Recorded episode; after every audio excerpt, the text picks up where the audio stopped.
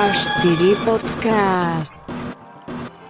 Vítajte pri podcaste Bratislavského nezávislého kultúrneho centra A4. V pravidelnom mesačnom podcaste sa budeme zaoberať tým, čo máme najradšej, súčasnou kultúrou. Čakajú nás rozhovory s množstvom zaujímavých umelkyň a umelcov, dramaturgičiek a dramaturgov či iných kultúrnych aktérov a mnoho iného. V aprílovej epizóde sme sa rozprávali s režisérkou Juliou Rázusovou o Prešovskom národnom divadle, ich novej platforme Slzianka Brodáča a ich oceňovaných inscenáciách Moral Insanity a Kramerová vs. Kramer, ktoré pravidelne hrávajú v A4 a s členmi hudobného projektu Srnka, ktorí vystúpili v rámci oslavy 18. narodenín A4. Zvuková zložka pozostáva z nahrávok z koncertov korejského hudobníka Bela a Srnky, za čo im ďakujeme.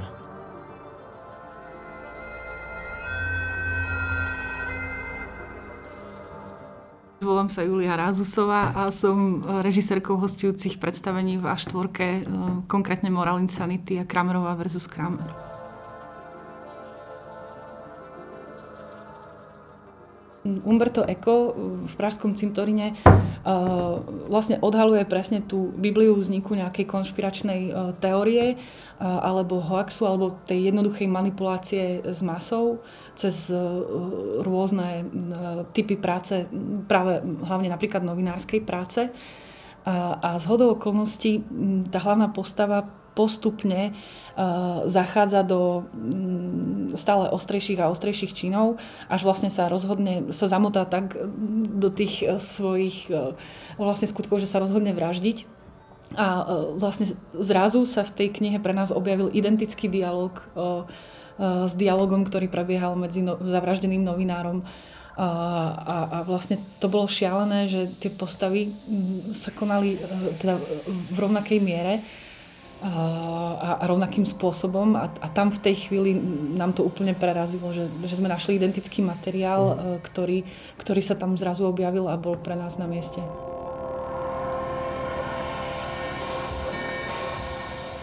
Vlastne tam tá genéza vzniku bola trošku dlhšia, pretože vlastne v rámci Prešovského národného divadla tá komunita herecká a vlastne v rámci tých režínov hereckých spoluprác sa stále e, rozširovala a následne vlastne tým, že tie procesy boli veľmi intenzívne, tak práve to prehlbenie tej režijno-hereckej práce vyústilo do toho, že postupne sme začali ako keby zmenšovať to obsadenie, aby sme sa mohli intenzívnejšie venovať e, práve tej, tej práci, tomu hľadaniu a vlastne takej práci na dreň, kde e, vlastne sme začali prechádzať aj viac do tých autorských textov No a takto vznikla aj spolupráca s Petrom Brajerčíkom, ktorý mal nejakú potrebu vyskúšať si byť na javisku sám.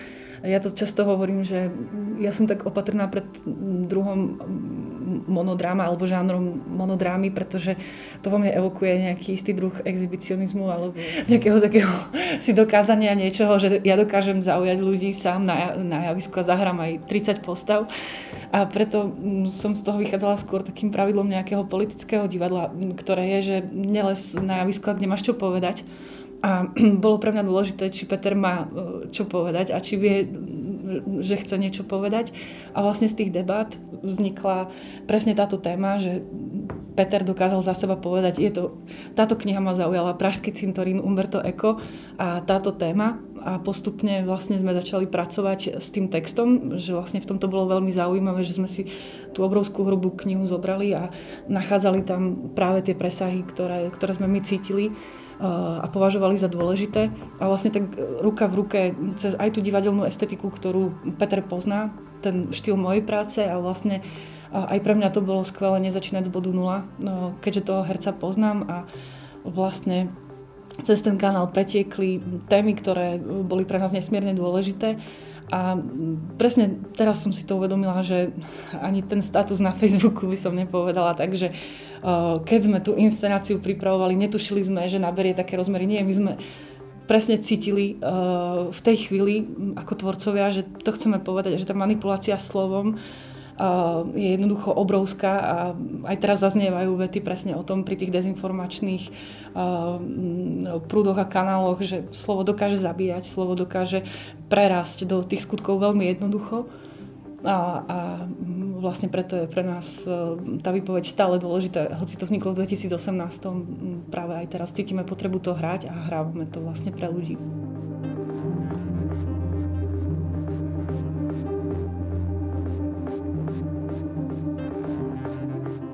Tam, tam nám išlo o nejaké vytváranie nepriateľa, že vlastne nejakým hmatateľným spôsobom aj preto tá páska, pretože tiež e, vlastne hovoríme o nejakých kodovaných informáciách alebo o presune informácia, že tá magnetofónová páska je nejaké zmotnenie v divadle tej informácie alebo toho zvuku.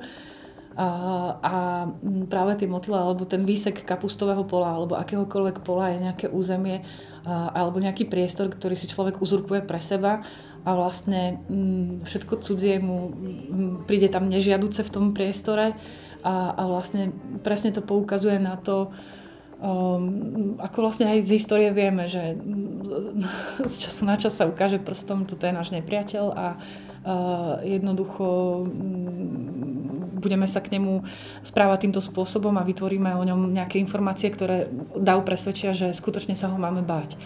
Čiže preto tá palma v kapustovom poli, preto mm, či už ide o cudzinca, či už ide o niekoho, kto sa vyznačuje nejakou inakosťou, a tam ide naozaj len o také zhmotnenie toho, toho priestoru, čo má samozrejme úplne niekde asociačne to odchádza ďalej od toho pražského cintorína, ale hľadali sme tú svoju verziu tej interpretácie.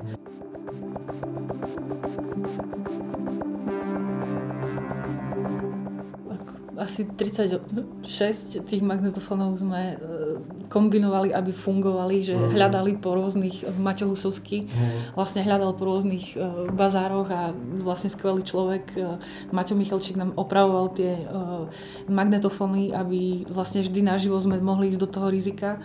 A, a vlastne samozrejme dejú sa veci. Aj sa tá páska môže pretrhnúť, čokoľvek sa môže udiať, ale vlastne to drží toho herca v strehu aby vedel, musí to mať fakt naskúšané na milimetre to prepínanie tých dvoch magnetofónov tej, tej pásky a vlastne ako to má nastrihané, kde presne z toho mlinárika kapustového urobí no, kohokoľvek, kto je nežiaduci, takže myslím si, že aj tá koncentrácia v tak malom priestore pre Petra je niečo, čo ho tam drží a že tie hranice a limity sú práve to produktívne v tej tvorbe, že nie je obmedzujúce, ale musí si dávať pozor na to, čo robí, ako robí. Je to citlivé na, na každý pohyb, to, to je dôležité.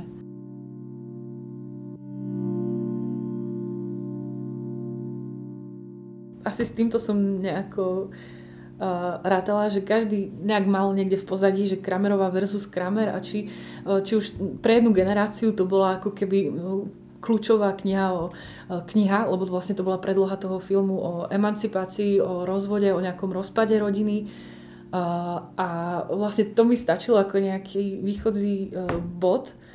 A vlastne samozrejme bola tam aj nejaká taká známa filmová predloha, čo je vždy také mm, ako riziko mm, pracovať s tým, ale práve to riziko pre mňa bolo zaujímavé, že existuje takéto niečo, čo pre generáciu možno našich rodičov, ako si aj ty povedal, že tvoja mama ten, ten film pozerala, tak zase ja som to videla u rodičov na poličke v, knižnici tak zaujímalo ma, že keď to pre nich bolo takým spôsobom výrazné, pre nás to je v niečom samozrejme, že jednoducho, e, keď sme sa rozhodli skúmať e, rodinu, súčasnú rodinu, čo vlastne e, sa tu mm, hádže sem a tam s pojmom tradičná rodina a na tých billboardoch stále je tlačená tá predstava mm, nejakého mýtu s tým labradorom dievčatko, chlapec, mama, otec.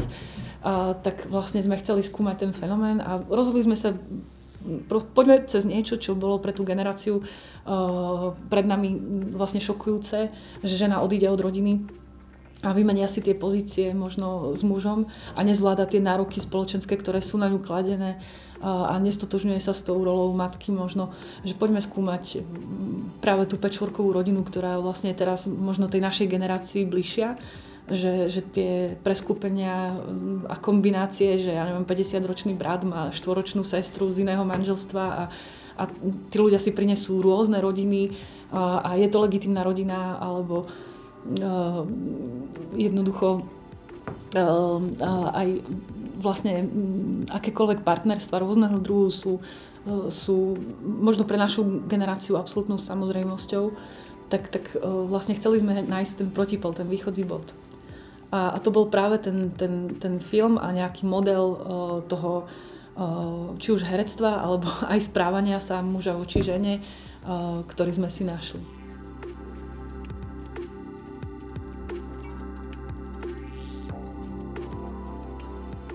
Nebolo to tak, že by sme niekto riešili vo svojom súkromí uh, túto vec, uh, konkrétne nejakým spôsobom z okolností, ale vlastne aj to PND, Prešovské národné divadlo a postupne aj teraz generačne vlastne herci, s ktorými pracujeme, tak vlastne presne sú v období, že zakladajú si rodiny alebo fungujú v partnerstvách alebo v rodinách. Čiže tým tá téma nám bola blízka, ale nie tým, že by sme potom siahli, že mne sa dramaticky ničí život, tak poďme robiť o rozvode alebo, alebo o tom. Uh, ani nie. A, hlavne aj tá perspektíva, vlastne to zapojenie kamery, ktoré tam funguje v tej výške um, absolútne presne danej pre to 6-ročné dieťa v tých 116 uh, cm, ktoré z tej perspektívy vlastne tá inscenácia ponúka ten iný uhol alebo inú perspektívu pohľadu. Tak možno aj týmto bolo pre nás uh, zaujímavé, ale takto sa priznám, že nepracujem, že nikdy to nemám, že a toto je teraz aktuálne, poďme robiť na, na tomto, že alebo a, a nepracujem ani tým štýlom, že toto teraz mňa trápi, poďme to robiť, lebo ma to teraz trápi. Že skôr tie témy skutočne vznikajú aj z tej potreby niečo povedať práve v tom priestore divadla a, a práve, že to vznikne, že nás zaujíma na tom príbehu možno úplne niečo iné. Nie je to ani príliš osobné a nie je to ani príliš všeobecné, že toto teraz letí, tak, tak urobme tú tému a verím, že, že to si držíme ako keby aj za tie roky, že tie témy, po ktorých siahame, nie sú nejaké terapeutické.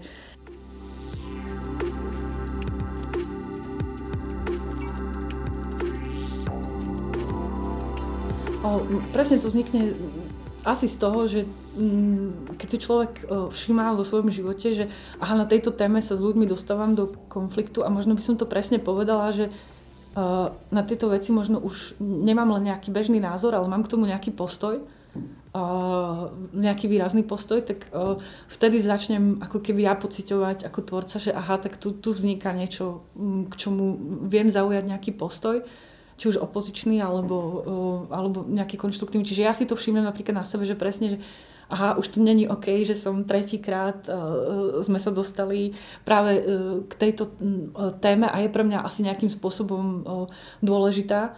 Ale len tým som chcela povedať, že skutočne nemusí vychádzať z, z nejakého osobného problému, ale že pociťujem nejaké stanovisko a, a postupne potom príde, že že si odpoviem na to, prečo je tá téma pre mňa dôležitá, no a následne prichádza to uh, veľmi zaujímavé pre mňa rozmýšľať nad tým, ako uh, a akým spôsobom to, na to javisko dostať a akým nejakým inscenačným princípom alebo konceptom s tým, s tým pracovať.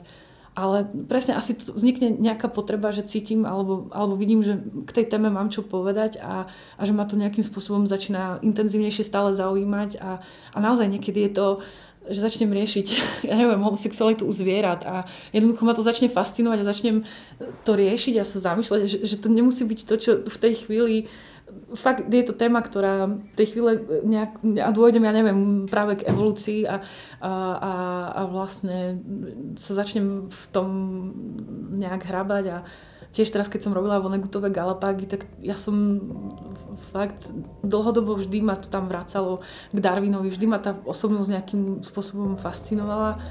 A vlastne, ale tá téma vyšla až po nejakých 8 rokoch a je za tým množstvo kníh, množstvo výskumov a ale ako nemám potrebu, že aha, teraz za 3 mesiace urobiť o evolúcii inscenáciu.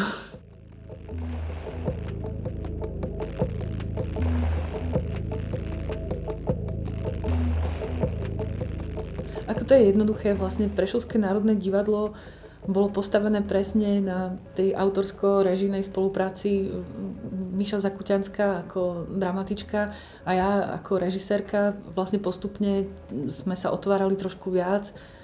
Zoja Zubková u nás režirovala.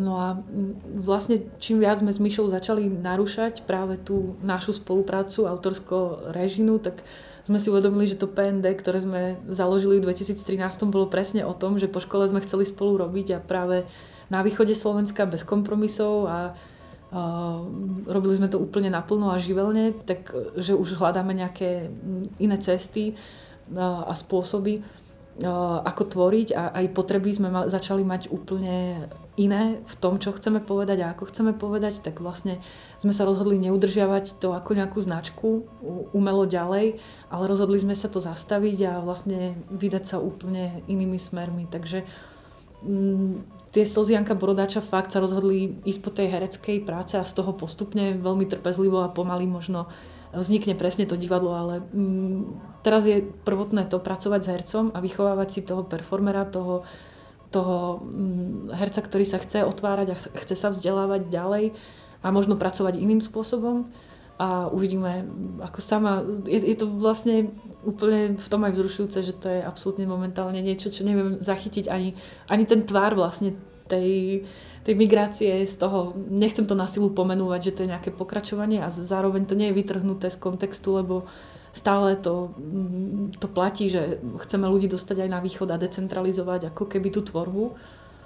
No, čiže ja sa presne teším, keď sa zrazu brutálny australský workshop odohrá práve v Prešove niekde na sídlisku 3 a, a zrazu sa nebavíme o tom, že to môže byť len v Prahe alebo v Bratislave, takže tie ciele mnohé ostali, ale asi je to v mnohom úplne svojbytné a iné. Tak vlastne pred tým divadlom Slzianka Borodača, tak vlastne Slzianka Borodača vznikli hlavne ako platforma, kde mm, vlastne sme presne chceli začať od tej mm, ako hereckej zložky a vlastne priniesť na Slovensko, e, otvoriť trošku viac e, ako možnosti nejakého vzdelávania sa hereckého a vlastne priniesť e, nejaké iné herecké techniky alebo iný spôsob práce s hercom. Čiže to bol taký prvý cieľ a vlastne postupne e, práve sa to prehlbuje a postupne vlastne vznikajú prvé inscenácie, ktoré verím, že e, vlastne tento rok vznikne prvá inscenácia Slzianka Borodáča. Čiže Janko Borodáč je zakladateľ Slovenského profesionálneho divadla. Z hodou okolností sa narodil v Prešove ako zakladateľ a vlastne to je taký americký sen, príbeh, tento chlapec z chudobnej štvrte príde, e, vyštuduje e, v Prahe pár ročníkov na hereckom konzervatóriu a následne sa stane tým, prejde si všetkými tými postami riaditeľom Slovenského národného divadla, postupne pedagógom a vlastne jeho žiaci e, doteraz vyučujú alebo hrajú v slovenských divadlách a vlastne odovzdávajú jeho ako keby posolstvo eh, ďalej. No a tým, že väčšina slovenských hercov sa hlási práve k Stanislavského realistickej metóde, ktorá bola blízka práve tomu Jankovi Borodáčovi, a veľmi mal nerád nejaký formalizmus, ako to nazýval, eh, alebo jeho tak, taký známy citát je preč s hádankami, a, a nemal rád fyzické divadlo, pohybové divadlo. A, tak, taký známy citát je tiež, že keď príde polievková misa na javisko, tak sa z nej musí pariť. A, takže vlastne sme sa rozhodli práve tú platformu nazvať slzy Janka Borodáča v zmysle, že mu to asi robí zle, to, o čo sa snažíme.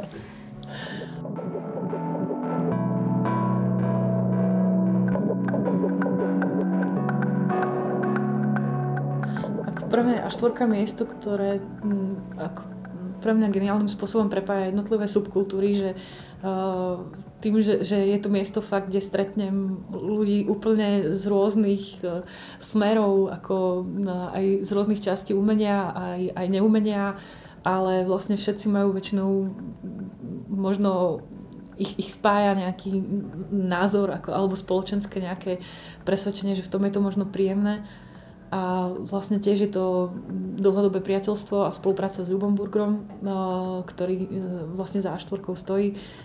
A vlastne presne je to miesto, kde idem nielen ako účinkujúci, ale idem tam aj ako ten primateľ tej, tej kultúry často, že vlastne tým je mi to miesto blízke a mm, vlastne už počas e, Prešovského národného divadla sme vždy mali premiéru na východe a následne premiéru no, v Bratislave v A4, že vlastne to bola taká naša tradícia.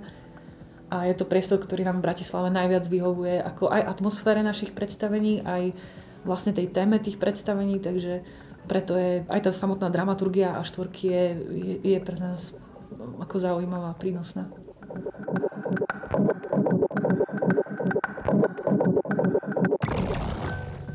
Neviem, ako možno tam je také celkom zásadné to rozhodnutie, že my sme sa po škole rozhodli nie hneď, ale po škole sme sa rozhodli neostať v Bratislave, ale ísť na ten východ.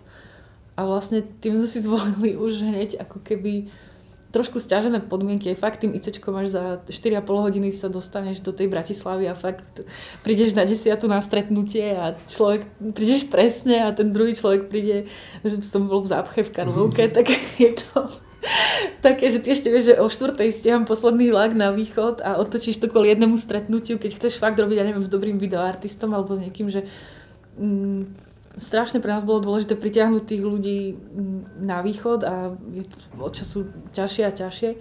Čiže možno aj toto determinuje, že sme si zvykli na také ťažšie podmienky tej tvorby a že to vôbec nie je jednoduché a naozaj mm,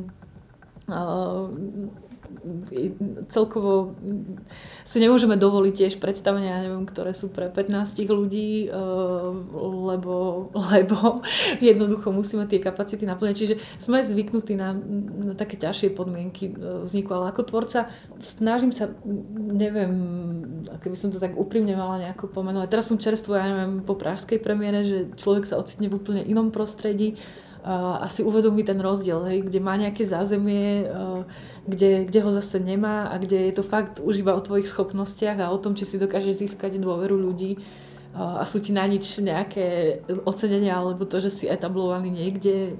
Čiže to sú zaujímavé pocity. Ale ako nie som, nie som frustrovaná z tvorby tu. O, ako, samozrejme, to by bolo na strašne dlho množstvo spôsobov, ale, ale asi sme tým, že sme tak tvrdo vychovaní tou tvorbou na východe, tak my možno nie sme zvyknutí sa sťažovať veľmi.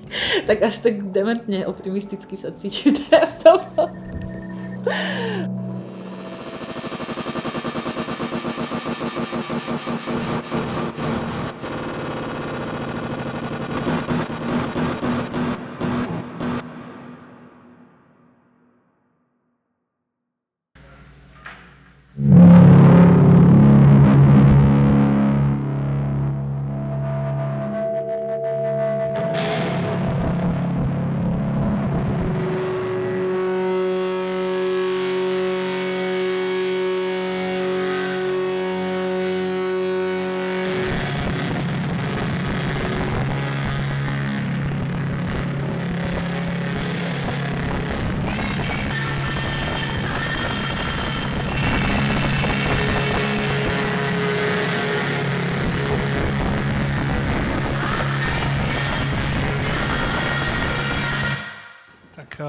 Ja som Mirotod a ja konštatujem a štruktúrujem hudobný priebeh na elektronických hudobných nástrojoch.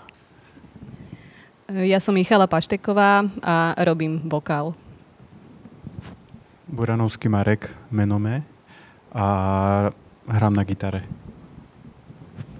Já jsem Zdeněk Závodný a e, robím také zvuky na saxofóne. Ja, ja myslím, že dali sme sa dokopy reálne 3 dní pred prvým a jediným koncertom, ktorý sme mali pred viac ako pol rokom na festivale Pohoda Underground. A vzniklo to z príčiny, že Matúš Mordavský nemohol spievať, tak som oslovil Myšku, ktorá povedala, že to skúsi. A tak sme začali a 3 dní sme skúšali, zahrali sme koncert. V auguste sme prišli do Pardubic, kde sme nahrali album medzi tým sme natočili tri videoklipy, zúčastnili, zúčastnili sme sa ďalšie rezidencie a ideme mať vlastne druhý koncert dneska v štvorke.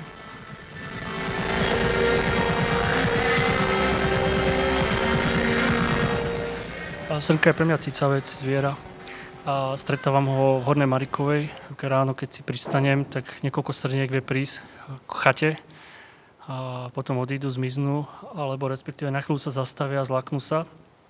A tá genéza je natoľko zložitá, problematická a kritická a z pohľadu toho, že existuje webová stránka alebo facebooková platforma Škrtím srnky, že je to odvolávka tak trochu na jeden zážitok, ktorý som mal po koncerte, kedy prišla nemenovaná osoba, ktorú som oslovil potom na spievanie v srnke a začala ma škrtiť a, a druhá, druhá osoba nemenovaná si ma odfotila a povedala, že to dá na platformu Škrtím srnky.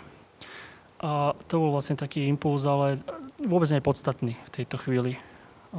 Mm, po, podstatný, podstatná vlastne tá srnka Hornej Marikovej, ktorá sa na mňa pozrela a radšej zamrzla a potom radšej utekla.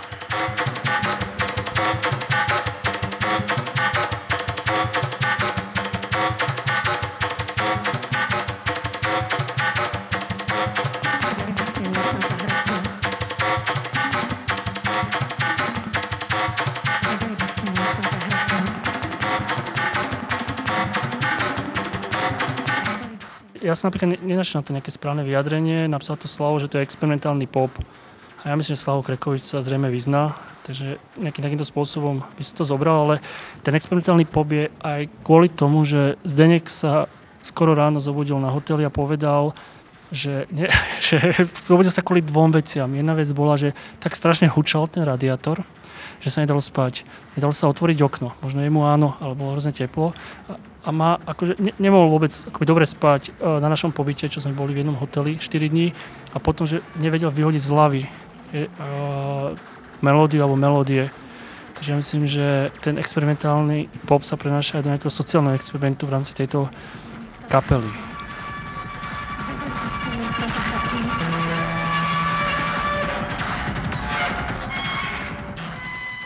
Hej, tak je to pre mňa, uh, Srnka je pre mňa nejakým návratom k niečomu, ale úplne uh, odlišným, možno aj návratom k niečomu, k čomu som si myslela, že sa už možno nikdy nevrátim. Uh, zároveň je Srnka pre mňa si nejaká moja nová alebo iná identita, možno je to aj niečo, um, projekt, cez ktorý si hej, hľadám nejaké iné ja, nejaký môj uh, iný rozmer. Uh, a je to nejaký um, aj úplne iný rozmer môjho nejakého fungovania alebo rozpoloženia. Uh, že tiež vďaka srnke um, podstupujem určité um, veci a púšťam sa do neznámych uh, vôd, uh, ktoré sú experimentálne nielen v nejakej zvukovej hudobnej rovine, ale tiež sa šplhám na strechy a plazím sa v rôznych bizarných kuchynských priestoroch, e, takže je to hej, e, asi experiment na rôznych úrovniach môjho života.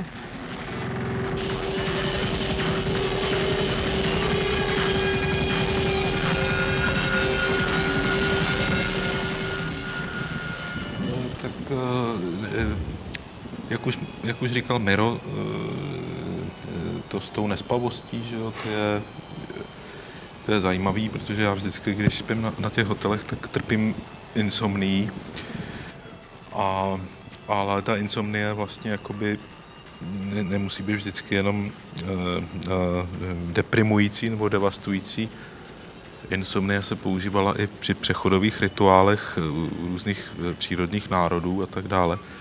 Takže já to beru jako takový přechodový e, e, rituál pro, sám pro sebe a jako, jako vlastně příležitost e, hrát, e, hrát vlastně s Mišou, s Mirem a s Markem, což e, jsem si ještě před ani ne e, rokem vlastně vůbec nedovedl představit, protože Miro, Miro mě oslovil někdy, e, nevím, kdy to bylo, na jaře, loni, nebo v květ, no, nějak. No. Takže pro mě to je takové jako dobrodružství. No.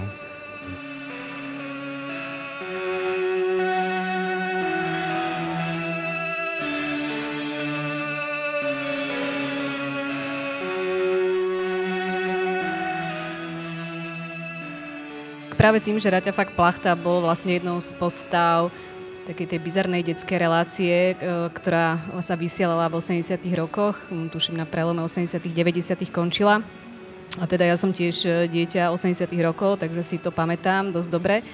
Uh, vlastne Slniečko sa volala, myslím, celá tá relácia a bol to taký zhluk naozaj ako bizarných postavičiek, ktoré boli ako niekedy možno trošku vtipné, ale zároveň keď sa človek nad tým zamyslel, že čo vlastne sa tam rozpráva, tak to bolo až také ako absurdno uh, hororové. A, a mnohé tie vety a tie texty, ktoré uh, vlastne vytrhávame a používame ich do srnky, tak uh, mnohokrát v tom súčasnom kontexte naberajú úplne až taký mrazivo aktuálny význam a vlastne ešte viac sa možno cez to zdôrazňuje, že, že vlastne aký absurdný bol ten obsah už vtedy v tých 80 rokoch a to, že to bolo niečo, čo sa vlastne púšťalo ako malým deťom je, je dnes ako veľmi divné a vtedy si tie decka samozrejme ten obsah možno neuvedomovali, možno skôr dospelí sa čudovali občas, že čo to vlastne v televízii beží, takže je to možno taký v niečom ako návrat k tým 80 a také nejaké ako pretavenie tých kontextov do tých súčasných.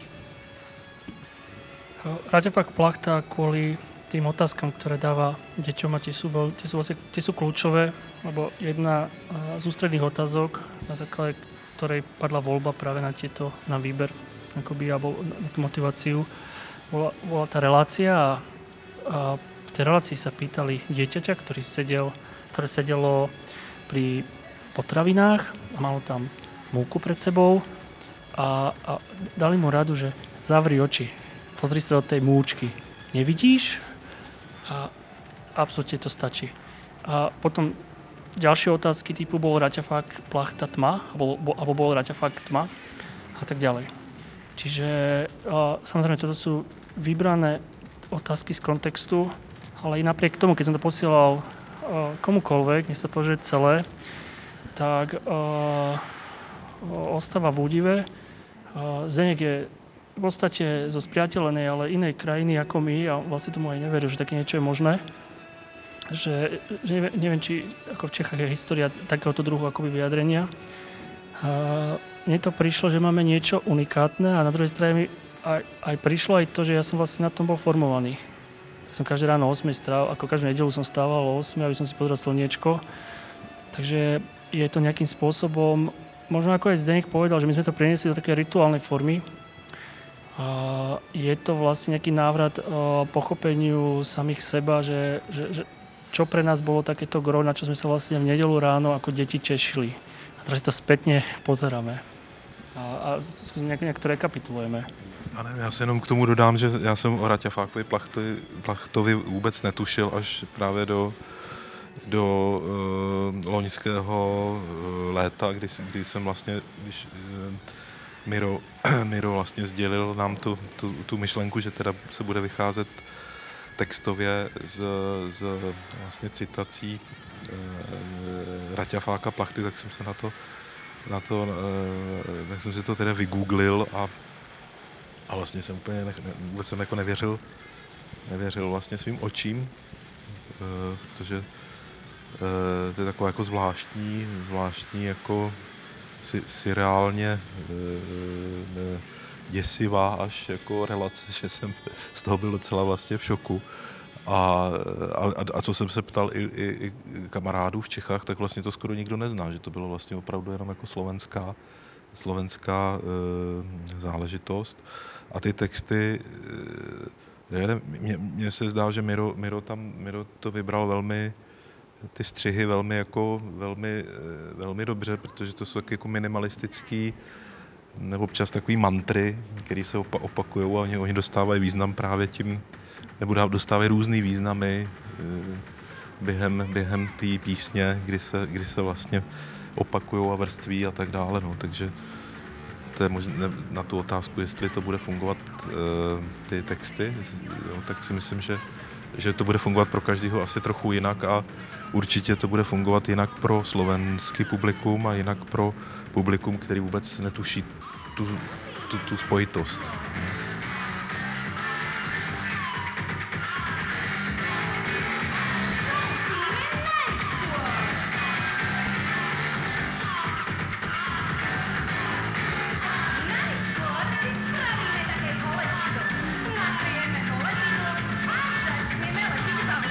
Pre mňa to je veľmi oslobodzujúce, lebo Zdenek je pre mňa najlepší saxofonista v mojom prostredí, ktoré som aj stretol. Takže ja som vôbec rád, že s nami ako vzal túto ponuku hrať a vôbec akoby aj multiinstrumentalista, pretože nehrá, okrem toho, že hrá všetky saxofóny, tak hrá aj rôzne iné dýchové nástroje. Čiže skôr je to akoby, že ja som veľmi rád, že, že vôbec s takým hráčom môžem hrať. A, a to platí o každom jednom členovi, či, to, či je to Marek alebo, alebo Miška.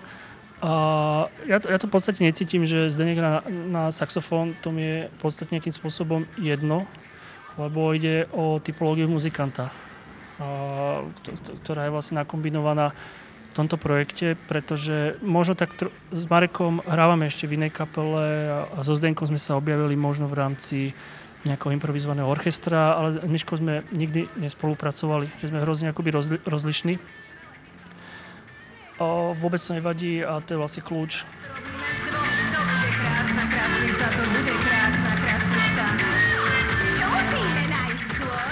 Že charakteristika muzikanta v tejto kapele je to, že každý sme na zvlášť izbe v hoteli.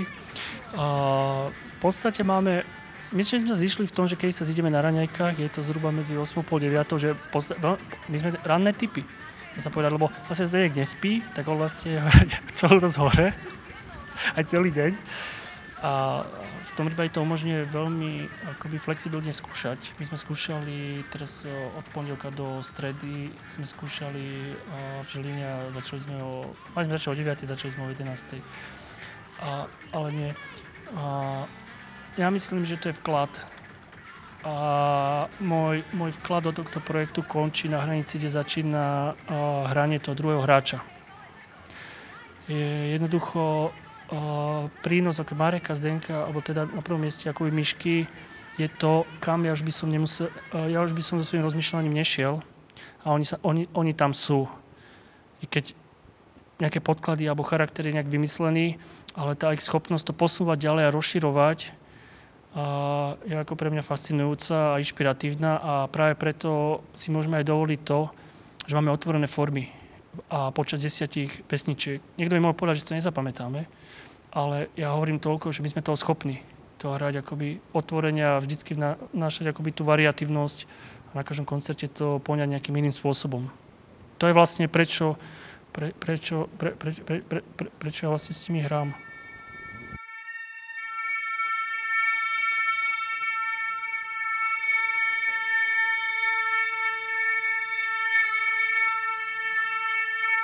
Muzikantský princíp v Srnke je, akože je to dosť otvorené. Toto je pre mňa úplne nová vec. Že vlastne naozaj je to totálne nekonečný svet, v ktorom môžeme opakovať hociakú tému dookola a, a variovať to a, a tak ďalej. A v podstate to no, otvára to úplne nekonečné možnosti v tom hraní. Čiže mňa to viac menej ako keby tak nejakým spôsobom možno posúva v tom rozmýšľaní hľadom hudby. A, a tak tiež hľadám postupne nejaký ten kľúč, že nemôžem povedať, že, že, že som úplne hotový hráč v tomto projekte, že sa cítim úplne, že, že viem, čo robím. Ale myslím si, že, že je to trochu aj o tom, že vlastne neviem, čo robím a potom spätne možno vlastne, že presvedčím tých ľudí, že aj keď neviem sám, čo robím, že vlastne som presvedčivý na toľko, že už ostatní to uveria, že on, on tak hrá a ja pritom neviem, čo robím. Že toto je podľa mňa, neviem, jak to majú ostatní, ale to nejak som sa zamotal trochu, ale... Nie, nie, nie je to až taká motanica, lebo je to veľmi kľúčové a preto to Marek eh, hrá a robí a pretože vystavuje sa vždycky akoby situácii, ktorá je neprepokladateľná, ale a, Marek Vonkonci nie ten hráč, by z Karel odišiel a povedal, že takto toto sa nedá a práve, že aspoň ako ja, ja vidím, sa v tom zalúbi.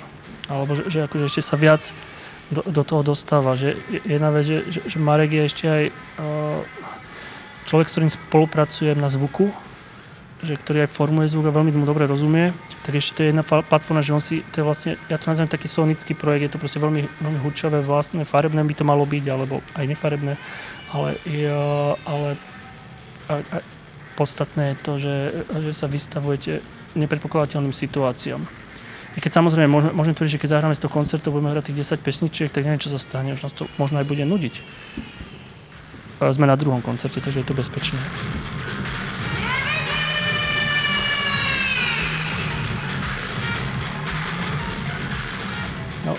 Nikdy v živote som takto necvičil so žiadnou kapelou. Nikdy. Všetky kapely, čo mali, mali jednu skúšku a koncert, alebo už nahrávanie albumu, alebo rovno, už aj album sa nahráva aj bez skúšania. Ale to je pre mňa vyslobodzujúce, že je to konečne kapela, s ktorou sa dá cvičiť, lebo už aj ten proces cvičenia, už je vlastne robenie tej hudby, že už častokrát to už nie je len nácvik, že sa opakujeme, ale to, že sme objavili v sebe ten potenciál akoby otvorenej formy, už začína tá zábava v rámci už na tých skúškach. Že to je akoby premielanie nejaké situácie dookola, no, ako na skúškach to bývava. Možno nie, ja som ten typ, ktorý nie je moc uh, vymyslený na, na preskúšavanie a skúšanie.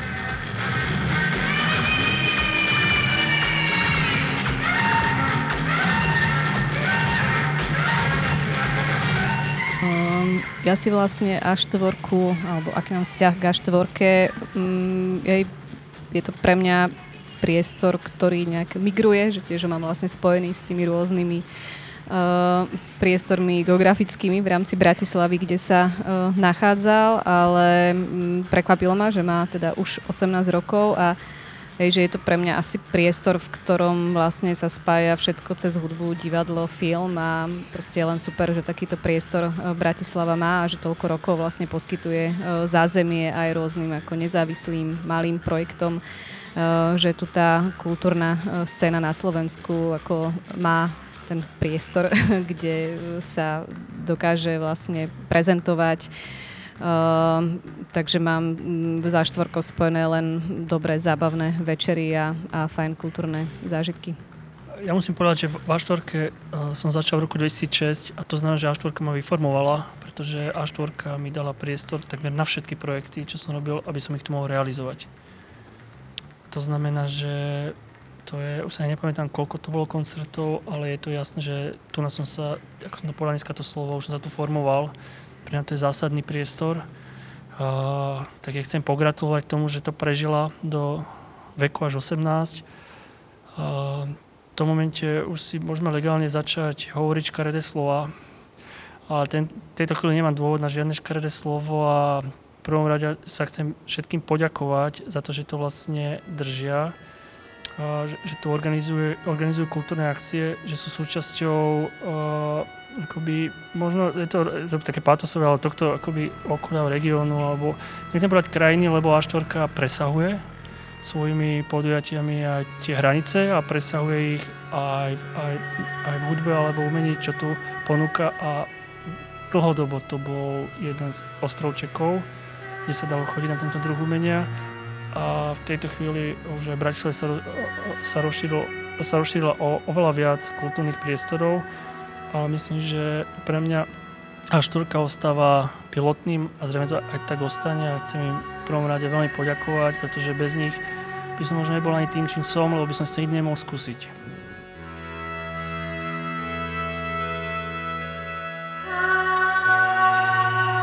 Ja súhlasím s tým, čo hovorili kolegovia. Ale pre mňa je tu taká zásadná vec, že vlastne ja som tu stretol prvýkrát v mojom živote Mira Tota na, na jeho video opere, neviem, či to bola dvojka alebo jednotka. A vtedy tam bol aj Aaron, to bola jednotka, nie? Ten orchester. Záhada tyče. Áno. A, a to bol pre mňa taký, že fakt, že to bol myslím, že môj prvý rok v Bratislave a vtedy som došiel z Prešova, som chodil na gimko obyčajné a tak. A taký to bola taká zvláštna forma umenia pre mňa. A tak som sa úplne, že na prvú šupu zamiloval. A potom som sa ocitol vlastne rok na to, myslím, alebo rok a pol na to v kapele. Aj s Aaronom, aj, aj s Mírom. Čiže vlastne totálny sen. Takže ďakujem, na štvorka. Prajem veľa šťastia. Aj Aaronovi. Aj Aaronovi všetko najlepšie. K meninám aj narodinám, ktoré budú následovat.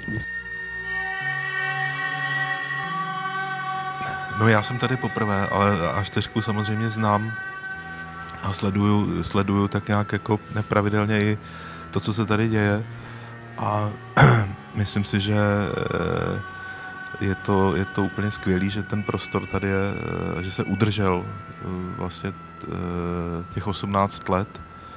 Já sám moc dobře vím, jak to není jednoduchý e, něco vybudovat, nějakou scénu tohohle typu vybudovat a rozvíjet jí vlastně a, a e, takhle dlouhou dobu a udržet tu kontinuitu i v, v, i v té kvalitě toho programu a v, to, v nějaký, nějaký jako inovativnosti toho, toho činění, jako, nebo to, jo, takže to je, to je jako skvělý, jo, podle mě, no. A přeju, přeju e, a4 určitě eh, entuziasmus a, a nadšení, no, protože bez toho se to nedá dělat.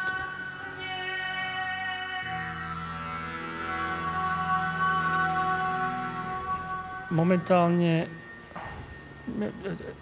Tomu sa dať čo povedať, Momentálne nie? máme za sebou tri klipy, jeden koncert a dve rezidencie. Myslím si, že dobrá bilancia. Jeden album. A jeden album, pardon.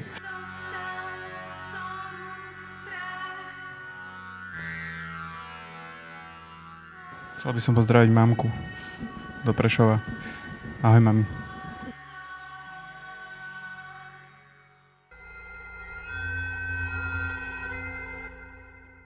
Tvorbu podcastu z verejných zdrojov podporil Fond na podporu umenia a nadácia mesta Bratislavy.